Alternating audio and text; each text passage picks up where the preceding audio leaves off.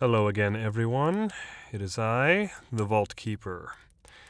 Now, uh, today, hmm, it seems like it is time for a new story, and the Vault itself was very impatient today, had to wake me up rather early for this story, but once again, this is my occupation now, as difficult as that is to understand sometimes.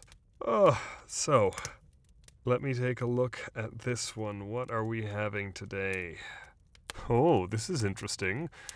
It seems this is going to be another return to previous author that we had in a previous reading.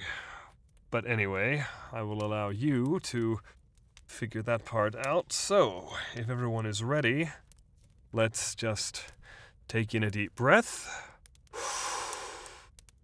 as we open the Story Vault.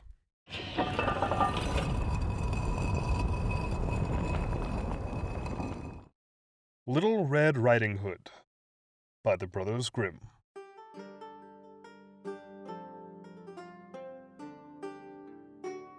There was once a sweet little maid, much beloved by everybody, but most of all by her grandmother, who never knew how to make enough of her. Once she sent her a little riding hood of red velvet, and as it was very becoming to her, and she never wore anything else, people called her Little Red Riding Hood. One day her mother said to her, Come, Little Red Riding Hood, here are some cakes and a flask of wine for you to take to grandmother. She is weak and ill, and they will do her good. Make haste and start before it grows hot, and walk properly and nicely, and don't run, or you might fall and break the flask of wine, and there would be none left for grandmother. And when you go into her room, don't forget to say good morning instead of staring about you. I'll be sure to take care, said Little Red Riding Hood to her mother, and gave her hand upon it. Now, the grandmother lived away in the wood, half an hour's walk from the village, and when Little Red Riding Hood had reached the wood, she met the wolf. But as she did not know what a bad sort of animal he was, she did not feel frightened. Good day, Little Red Riding Hood, said he. Thank you kindly, Wolf, answered she. Where are you going so early, Little Red Riding Hood? To my grandmother's.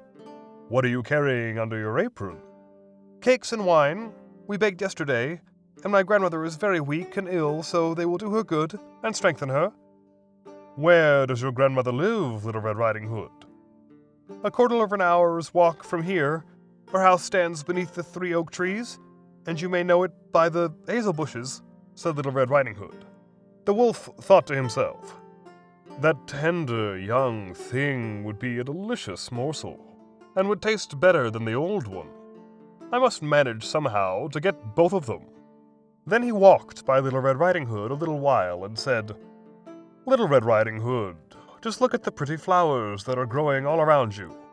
And I don't think you are listening to the song of the birds.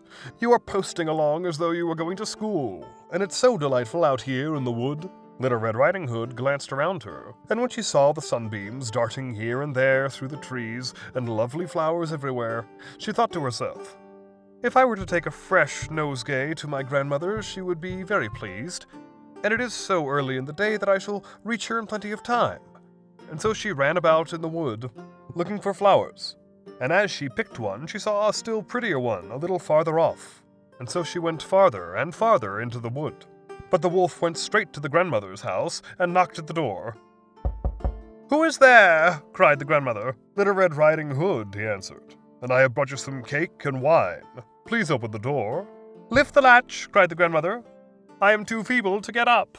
So the wolf lifted the latch, and the door flew open, and he fell on the grandmother and ate her up without saying one word. Then he drew on her clothes, put on her cap, lay down in her bed, and drew the curtains. Little Red Riding Hood was at this time running about among the flowers, and when she had gathered as many as she could hold, she remembered her grandmother and set off to go to her.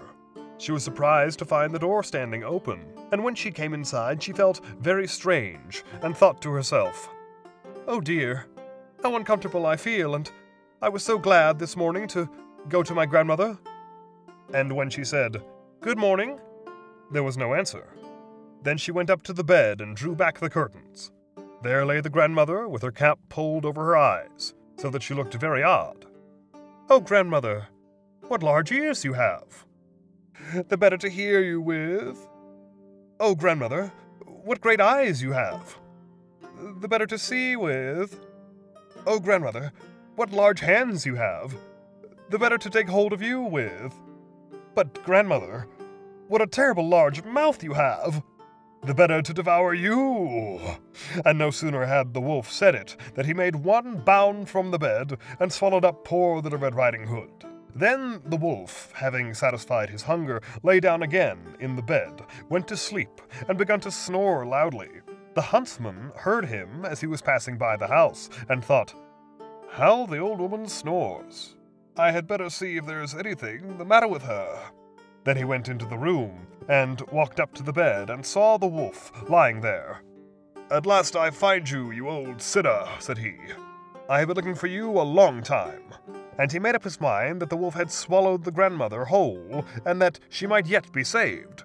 So he did not fire, but took a pair of shears and began to slit up the wolf's body. When he made a few snips, Little Red Riding Hood appeared, and after a few more snips, she jumped out and cried, Oh dear, how frightened I have been! It is so dark inside the wolf! And then out came the old grandmother, still living and breathing. But Little Red Riding Hood went and quickly fetched some large stones, with which she filled the wolf's body, so that when he waked up and was going to rush away, the stones were so heavy that he sank down and fell dead. They were all three very pleased. The huntsman took off the wolf's skin and carried it home. The grandmother ate the cakes and drank the wine, and held up her head again, and Little Red Riding Hood said to herself that she would never more stray into the wood alone, but would mind what her mother told her.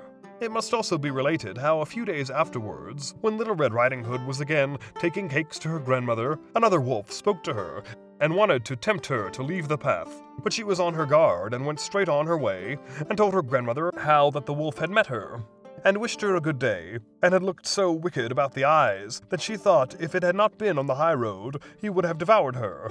Come, said the grandmother, we will shut the door so that he may not get in. Soon after came the wolf, knocking at the door and calling out, Open the door, grandmother. I am Little Red Riding Hood bringing you cakes. But they remained still and did not open the door. After that, the wolf slunk by the house and got at last upon the roof to wait until Little Red Riding Hood should return home in the evening. Then he meant to spring down upon her and devour her in the darkness. But the grandmother discovered his plot. Now there stood before the house a great stone trough, and the grandmother said to the child, Little Red Riding Hood, I was boiling sausages yesterday, so take the bucket and carry away the water they were boiled in, and pour it into the trough. And Little Red Riding Hood did so until the great trough was quite full.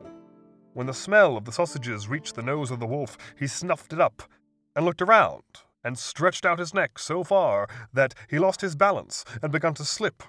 And he slipped down off the roof straight into the great trough and was drowned.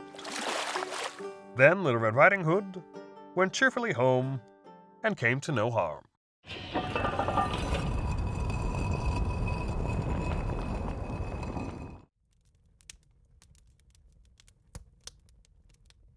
Oh my.